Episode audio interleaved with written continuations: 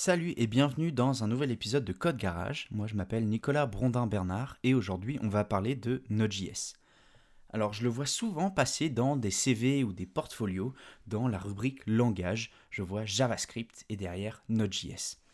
Et même si la confusion bah, elle est compréhensible, c'est vraiment important de comprendre la vraie nature de Node.js. Parce que je le, rappelle, je le répète, pardon, euh, c'est le titre de euh, cet épisode, Node.js n'est pas un langage de programmation. Node.js, c'est ce qu'on appelle un environnement d'exécution. Un environnement d'exécution, c'est tout simplement un endroit où on va faire tourner du code, en l'occurrence du code JavaScript, et pour Node.js, c'est en dehors du navigateur. C'est un environnement qui est open source et cross-platform, puisque vous pouvez l'utiliser, enfin l'exécuter sur euh, Windows, Mac, Linux, etc et il est majoritairement utilisé bah, pour exécuter tout simplement euh, des scripts JavaScript, mais côté serveur.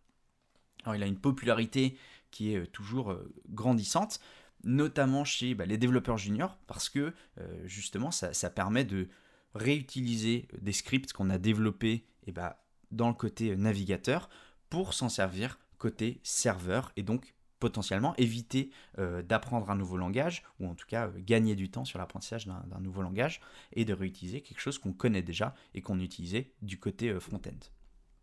Alors l'origine de, de Node.js, il y a déjà des prémices en 96.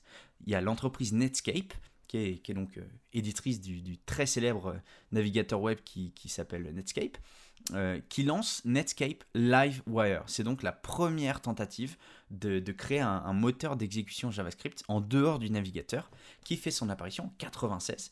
Mais évidemment, euh, enfin évidemment, plutôt malheureusement, euh, ce dernier bah, ne rencontrera jamais le succès attendu parce qu'à l'époque, c'était pas encore trop dans les mœurs et dans les idées des gens de faire ça. Deux ans plus tard, Netscape lancera un nouveau projet qui s'appellera Rhino.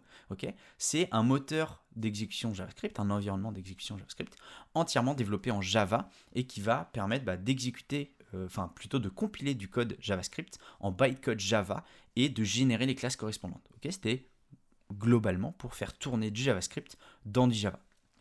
Mais c'est seulement en 2009 que Ryan Dahl euh, écrira la première version de Node.js, et bah tout simplement lui à l'origine, c'est pour pallier euh, aux contraintes techniques du serveur web Apache et principalement l'une de ses plus grosses contraintes qui est de pouvoir gérer plus de 10 000 connexions simultanées.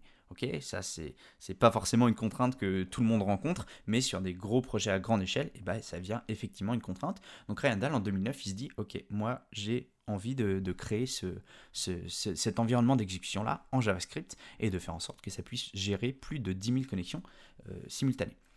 Alors, comment est-ce que ça fonctionne Node.js On va, on, va, pas rentrer trop dans les détails, mais globalement, Node.js, d'abord, il est écrit en C++ et il est basé sur le moteur d'exécution V8. Le moteur V8, c'est un moteur open source développé par Google et qui est intégré à Chrome, tout simplement. Et ce moteur-là, bah, il, implémente une boucle d'événements et euh, une, API d'entrée-sortie bas niveau. il est intégré directement euh, dans Chrome à l'origine. Donc, le fait qu'il soit basé sur une architecture événementielle et qu'il soit capable de gérer des entrées-sorties bah, de manière asynchrone, euh, ça lui permet de gérer un flux de données très rapide et d'être optimisé pour des systèmes temps réel. et la gestion de requêtes concurrentes est du coup bah, bien meilleure que celle d'Apache. Je vous mettrai un lien de benchmark si ça, vous intéresse dans les, dans les notes du podcast. Mais par contre, euh, il y a une limitation, c'est que le moteur est obligé de tourner euh, sur un seul thread. un thread, c'est un sous-cœur virtuel euh, du processeur, plus ou moins. va, je, reste, vague là-dessus pour pas, pour pas vous perdre. Donc, ce qui lui permet pas d'être le plus performant sur des, gros calculs. il, est, performant sur plein de petits calculs, plein de petites requêtes, mais pas sur les gros calculs, car il n'y a pas de parallélisation, pas, pas d'utilisation en multithread. Il y a un petit truc à noter aussi, c'est que Node.js, il est uniquement capable de faire tourner du code JavaScript. si on veut utiliser par exemple du TypeScript, que vous connaissez peut-être, eh ben, il faudra d'abord passer par un compilateur TypeScript qui, qui compilera ça en JavaScript et on pourra le faire tourner dans Node. Alors, on parle beaucoup, beaucoup, beaucoup de Node, mais est-ce qu'il y a une alternative? Est-ce qu'on est obligé de passer par cet environnement d'exécution-là pour faire tourner du JavaScript sur un serveur? Eh bien non. Euh, en 2018, le créateur de Node.js, Ryan Dahl, toujours, euh, il a annoncé qu'il travaillait sur un nouvel environnement d'exécution euh, JavaScript qui s'appelle Deno. Évidemment, Deno, c'est simplement Node à l'envers, et qui est pour lui censé résoudre les erreurs bah, qu'il regrette d'avoir commises en créant Node.js. Donc la version 1.0 euh, de Deno a été publiée en mai 2020 euh, et je vous mettrai, si jamais ça vous intéresse, le, lien pour aller euh, voir un petit peu. Alors dans les principales différences, on, a, dit que Node.js et donc le V8 sont écrits en C++. Deno, lui, est écrit en Rust. Alors je suis pas un expert bas niveau, donc je pourrais pas vous donner exactement les, pour et les contre de chaque langage, mais Rust est, en, est, en, très très forte expansion sur le côté bas niveau et le côté système, donc donc c'est pas si étonnant que ça. Il y a la gestion des dépendances euh, aussi qui est intégrée euh, et non pas euh, dans, une, dans une tierce partie comme avec NPM, Yarn, etc. Non, là, la gestion des dépendances est intégrée au langage, et, enfin au langage non, du coup, attention, à l'exécution, à l'environnement d'exécution. TypeScript, lui, est nativement géré par Deno, contrairement à Node. Et il y a une librairie standard qui est présente bah, pour offrir euh, du coup un développement basé sur du code euh, officiel, testé et révisé, euh, tout simplement par rapport à, Node ou la librairie standard, ce sont des modules qu'on vient inclure, des modules externes.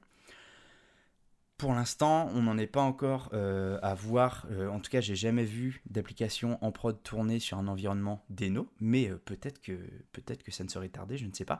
En tout cas, voilà ce qu'il faut retenir tout simplement, c'est que Node.js n'est pas un langage, c'est un environnement d'exécution.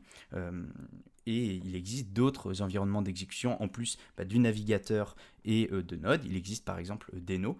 Euh, et la dernière chose, c'est que Node.js, on s'en sert souvent pour du code serveur, mais on ne s'en sert pas que pour ça. Par exemple, on a des frameworks comme Electron qui permettent de faire des applications de bureau tout simplement basé bah, sur le moteur euh, V8 et sur l'environnement Node pour exécuter là non pas des, applications euh, réseau, des applications, on va dire, euh, des serveurs web, mais tout simplement pour afficher, pour lancer une application, faire tourner une application bureau. Voilà, j'espère que cet épisode vous aura plu et vous aura apporté des réponses à vos questions. et moi sur ce, je vous dis une bonne journée, une bonne semaine et à très vite.